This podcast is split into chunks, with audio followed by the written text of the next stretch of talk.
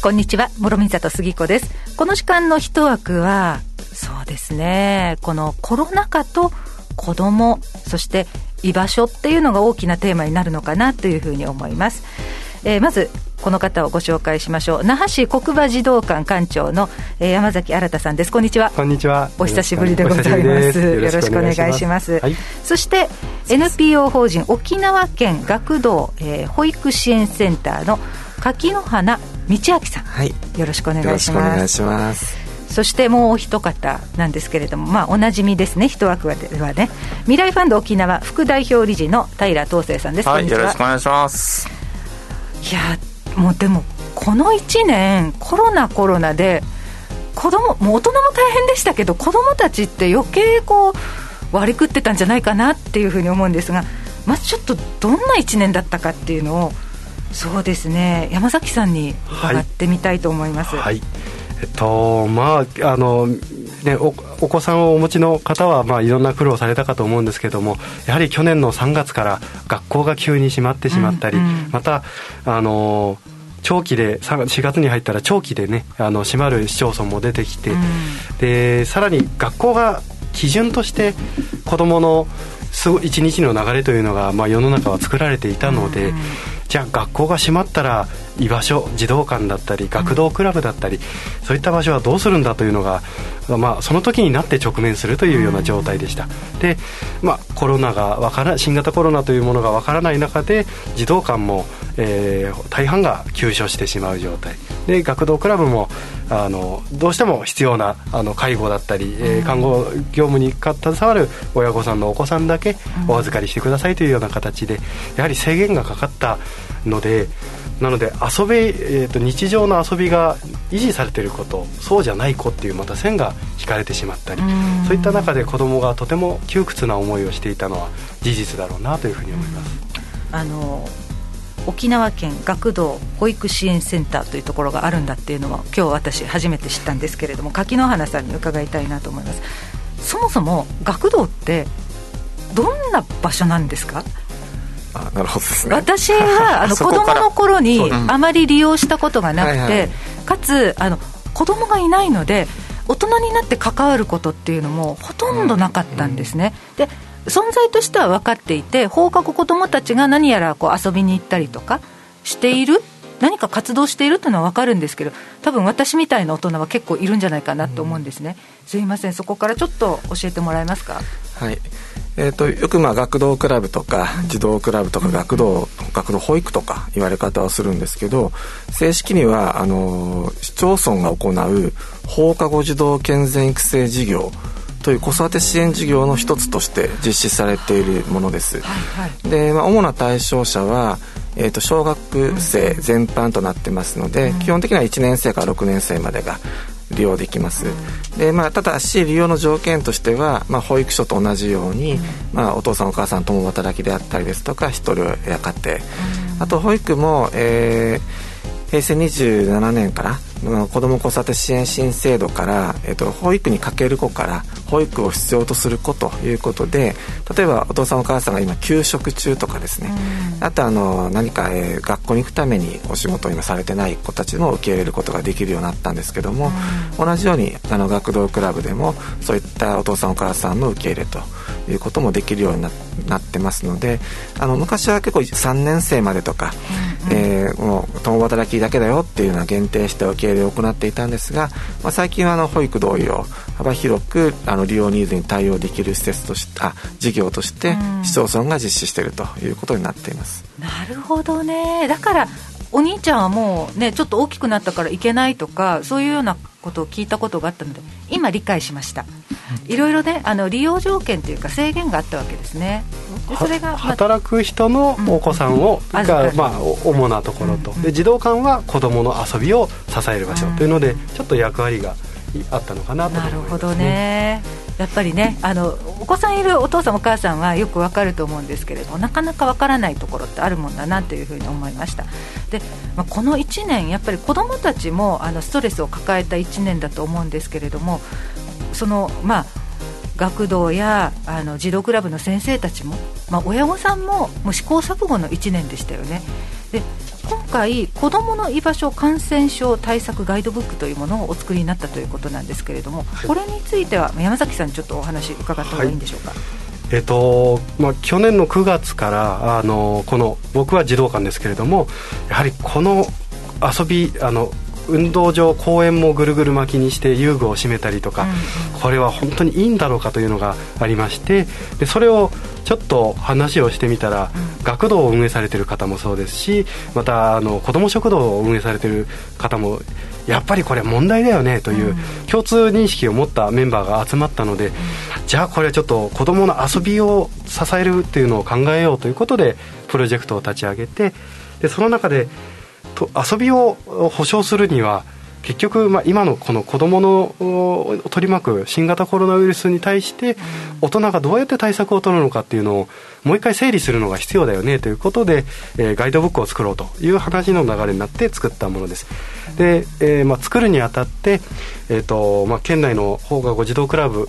や児童館にアンケートを取って、先生方が困ってること何ですかとか、うん、そういったものをアンケートを取って、でその質問とかを一度あの中部病院の高山先生をお招きして勉強会の形でこんな質問に対してどういうふうに、えー、思うのかというところをあの感染症専門の意見として、えー、こういうものですよというあのところと、あとただあの正解というのはやはりどうしても感染はするものでもある中で、どうやって減らすかというところであのベストを尽くすにはどうするかというのを、えー、それぞれの場所で考えるのが必要なんだなというふうに感じたので、それを整理しながらポイントを、えー、まとめていくような形にして、えー、作ったのがこのガイドブックなんですけども、あの、まあ、作るにあたってはあの結構いろんな専門機関がいろんな情報を出してくださってて、はい、あの小児学会だったり感染症学会とかそういったところがきっちり情報はあるんですが、ありすぎてやっぱり自分だけで調べられないんだなと、はい、でその中でやはりあの小児学会とかでは、うん、あの子どもにマスクはにさいまでにはつけると危険ですよというところだったり、うん、また マ, マスクに頼るのではなくて、うん、その他の手段も考えましょうと、どうしても全員にマスクを強制は難しい場合がありますというのも、しっかりあのできることとできないことというのを発信されているので、うん、そういったものをまとめて、うん、でそれをちょっと情報を整理した形で一冊にまとめるようにして作ったような流れになってます。あの柿の花さん、まとめることで現場から上がってくる声っていうのはありましたか？そうですね、あのどちらかというと行政からは、例えば学校は閉めるけど学童は開けなさい、保育所は開けなさいというようなあの開所か閉所かっていうことについての、まあ、通達が来るんですけれども、じゃあ例えば開けるとしたらどういうふうにして開けてくださいというようなことについては、はっきりとした指示とか指導がないままに、まあ、あの現場でも試行錯誤を手探りしながら行っているというのがあの実際かなというふうには思います。でいろんなところからの情報を整理する余裕がないぐらい現場はかなり逼迫した状況もあったかと思いますので、先ほど山崎さんの方から最初にアンケートを取りましたということをお伝えしたんですけども、やはりそのアンケートの中ではもう現場の本当に困ってる声が届いてました。で中にはあの今の新しいその情報であれば、まあ、対応できることもあるんではないかと思われる、えー、質問とか声も上がってあったんですが、でもそれをやはりあのキャッチできてない状況が現場サイドでもあって、うん、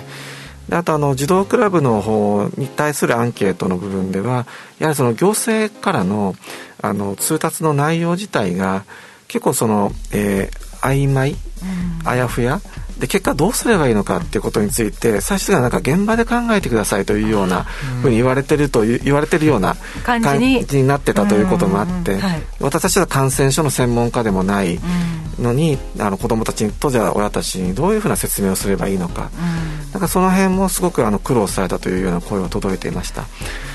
ですので今回、まあ、あのこういったガイドブック的なようなガイドブックとしていろんなことをまとめたものも、うん、一つその現場ツールとして現場で対応する際に利用するツール、うん、あとはそのもちろん支援者である現場の先生方に活用していただくことは重要なんですけども、うん、ぜひあの保護者の方とか子どもたちとも共有をしていただいて、あの自分たちだったらこういうことはできるかもねっていうふうに、あの制限だけではなくてその中からできることを探すためにもぜひ活用していただけたらなというふうに思っています。確かに柿の花さんのおっしゃる通りですね。これダメじゃなくってあこうしたらいいよねって、うん、これならできるねっていうのはちょっと捉え方変わりますね。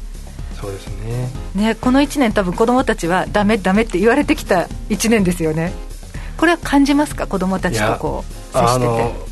て。時期にもよるんですけども、うん、あの例えばしちがつぐらいになるとごがつまつから学校が再開して、うんうん、日常がいっかげつ過ぎてしちがつぐらいになったら児童館に来る子たちの小競り合いが増えるんですね。あこのいっかげつで随分ストレスを溜めてきてるなと。でやっぱりあの、えーと、じゅうにがつぐらいですかね、うんうん、また感染者がちょっと増えてきたぞっていう時にわざわざ子どもがマスク外して咳込んで見せたりとか、うんあもうかなりストレスだなと。これ、これがただのいたずらとして捉えてダメだろって指導するのではなくて、うん、こいつかなりやばそうだなと思って、うん、別のじゃあ外でマスクきついから外で遊ぼうぜっていう風にやり方を変えたりしないと、うん、子どもたちかなり抱えてるよねというのもやっぱりじ時期時期であって、はい、で特にはちがつの夏休みが自粛としての夏休みになったので、うん、子どもたち暑い夏に友達もとも遊べないのに外に出る理由がないので、うん、もう夜中までずっとスマホでゲームやっててやることなかそれしかなかったしって言って、えー、学校が再開した後にもう目がもう、まあ、目の下にクマを作って生活リズムが戻らんとごねん生がそんなことを訴えるってすごいなと思ったんですが、はいはい、やはりもう立ち自分た自分だけでリズム作りもできないし、はい、やはり家の中でできることもないしという中で、うん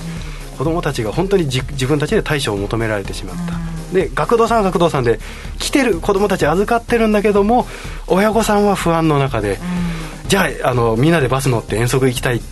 言えないよねというので、うん、これは責任持って言えるっていうところの葛藤があの特に集団生活だとうちはあのじじばばと一緒に住んでるのにこんなと行事やめてっていう方もいらっしゃるしっていう中でその人に合わせると何もできないってなってしまうので、うんうん、基準をどこに置いたらいいのかっていうのは特に預かる場所にとってはとてもしんどかっただろうなと思います、うん、そうですね。なので、まあ、柿野原さんがおっしゃってたようにあのみんなで情報を共有したいっていうところですね。そうですね。うん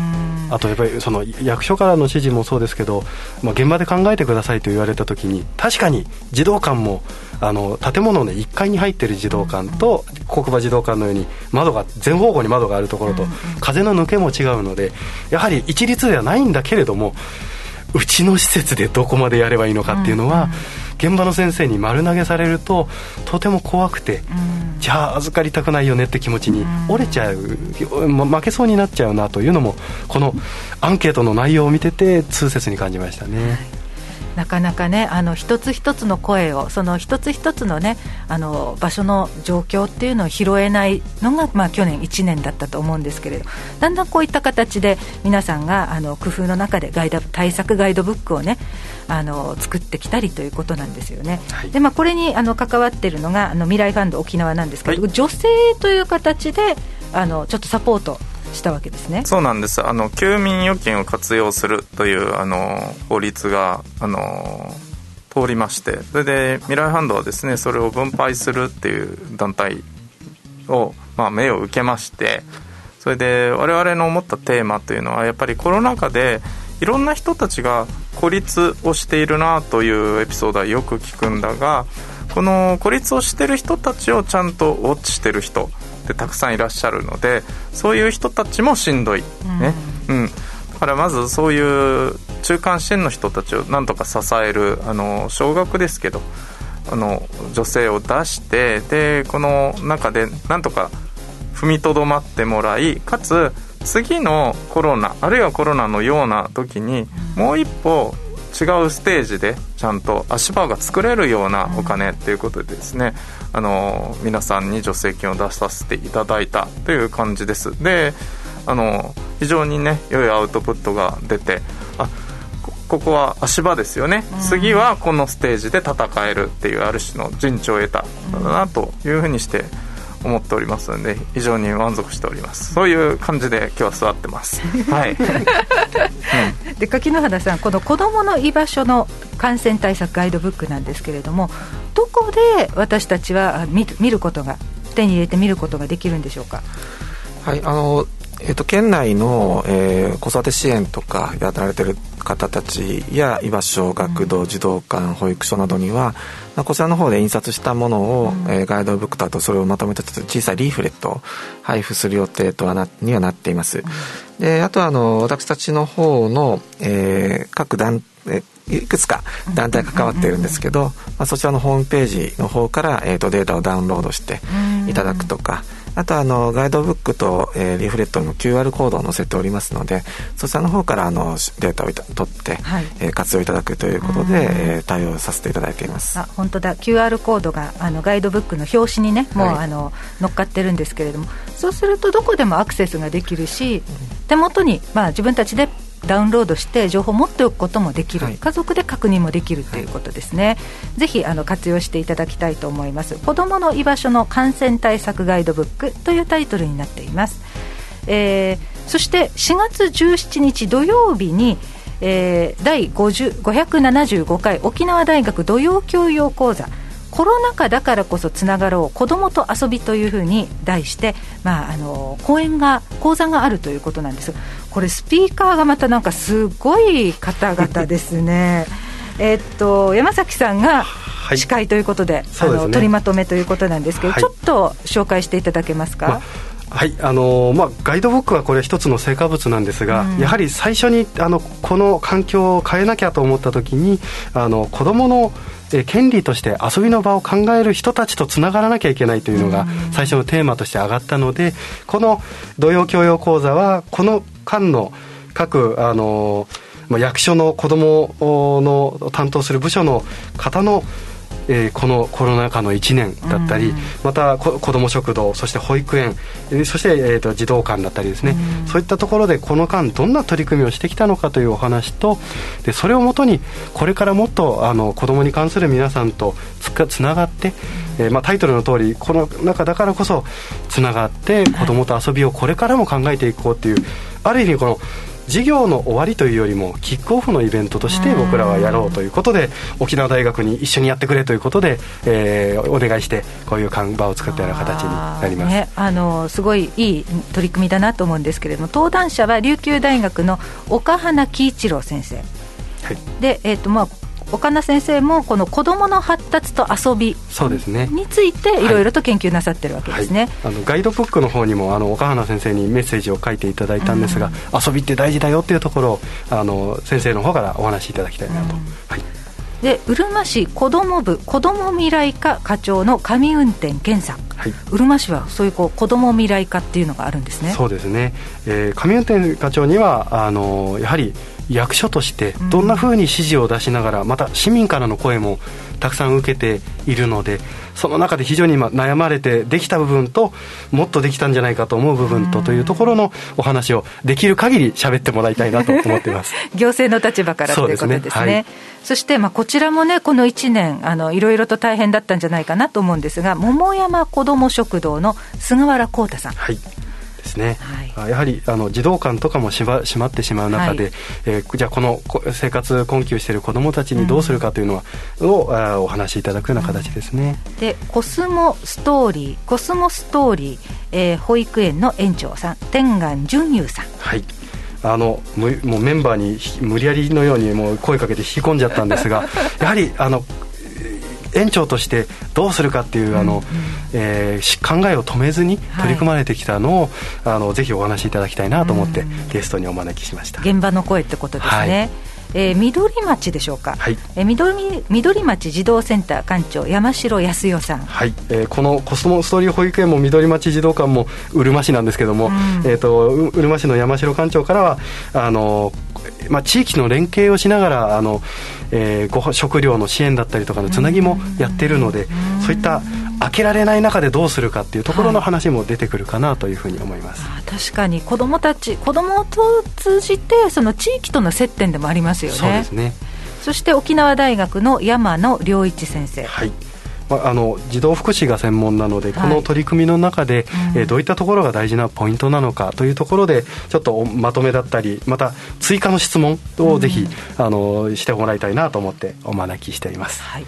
であのまあ、これもねコロナ禍の取り組みの一つなんだなというのを感じるんですけれども、しがつじゅうしちにち土曜日のこのだいごひゃくななじゅうごかい沖縄大学土曜教養講座あのオンラインでの講義として受講することができるんですね、はいはい。あのまあ、沖縄大学の土曜教養講座でちょっとね検索していただきたいと思います。この後一枠のブログでもご案内していきます、はい、ごごいちじさんじゅっぷんからごごごじまでということです。もうあの分刻みで皆さんがね現状をまあいろいろとねあの講演してそしてまあこれからの取り組みということでディスカッションがまたありますので、はい、ぜひこれはでも、ね、あの子どもに関わる人だけではなくって広く地域の問題なんだなっていうのを今お話聞いててあの感じたところがありましたのであのいろんな方にねあの、まあ、ご覧いただきたいというか聞いていただきたい内容だなというふうに思います。ぜひあのアクセスしてみてください。いや一枠東成さんじゅうごふんからにじゅっぷんの番組なので、うんはい、足りないですね。そうですねちょっと長めに足りないですね、うん、あの本当に今回だけではなくてですね多分あの私たちが現状もっと知らないといけないことがあると思いますのでまた柿の花さんあの山崎さん、はい、子どもたちの現状また地域との取り組みとかですねあの連携等々またお話伺いたいと思います。また来ていただきたいですね、はい、よろしくお願いします。今日はどうもありがとうございました。ありがとうございました。